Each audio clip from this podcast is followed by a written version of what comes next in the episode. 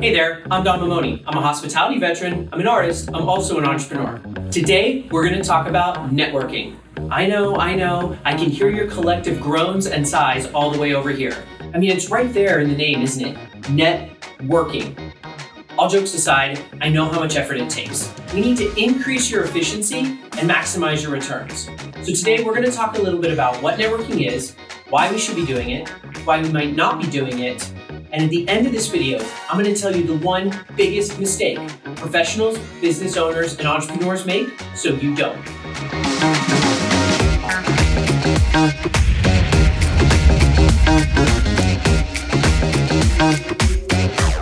So, what type of networking are we talking about anyway?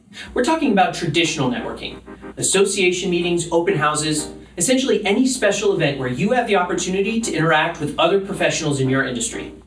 So, why should we be networking anyway? In large part, people network to grow business. They also do it for professional development or brand recognition. But the biggest reason why we should all be networking is you're building a resource for anything and everything you may need in the future. So, with all those wonderful benefits, why wouldn't we be networking? The one that I hear the most is time and energy constraints. But also, for some people, the idea of being in a networking environment is intimidating. And lastly, like we've talked about already, if you're not feeling like you're getting a return, why would you dedicate all that time and energy to networking? If some of these pain points sound familiar to you, it means you're not networking to the best of your ability.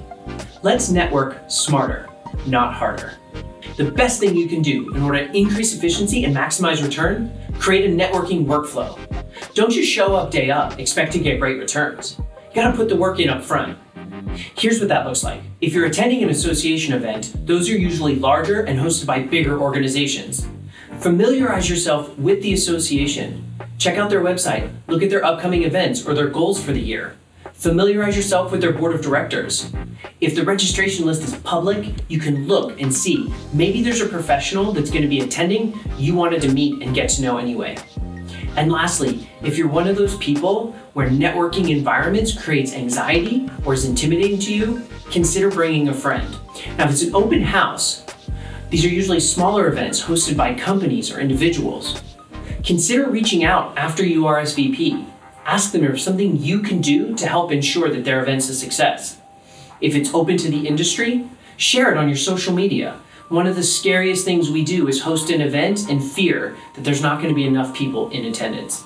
And then lastly, after the event, send them a thank you note, an actual thank you note for inviting you and telling them that you hope their event was a huge success. So let's talk about some networking pitfalls.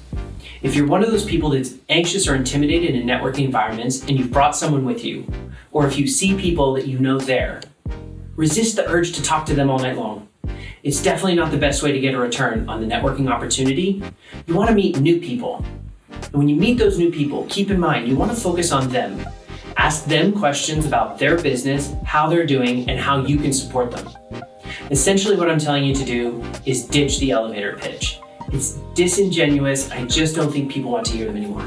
So, earlier, I promised you that I would tell you the one biggest mistake that professionals, business owners, and entrepreneurs make when it comes to networking and that is they think that the networking opportunity ends at the end of the event. In truth, the biggest networking opportunity starts when that event is over. At the end of every networking event, I take all the contacts that I've just made and I separate them into three categories lead and referral sources, professional partners, and connection opportunities. For the lead and referral sources, I immediately follow up with them and I try to set up another meeting, a one on one where we can get to know each other better. For the professional partners, I send them a note and tell them how wonderful it was to meet them, and I look forward to working with them soon. For the connection opportunities, and this is a big one, it means that we may not have an opportunity to work together directly, but I hope that I can connect them to somebody that can either provide them a service or be their client. Okay, so there you have it. If you follow this workflow and adhere to this process, you're gonna have to put up just a little bit of work up front in order to maximize your return on every single networking event you attend. Effectively, every person you meet will have a place in your network because you never know when you're going to be able to help someone and when they might be able to help you. So, do all the things like, comment, subscribe. Can't wait to see you again soon.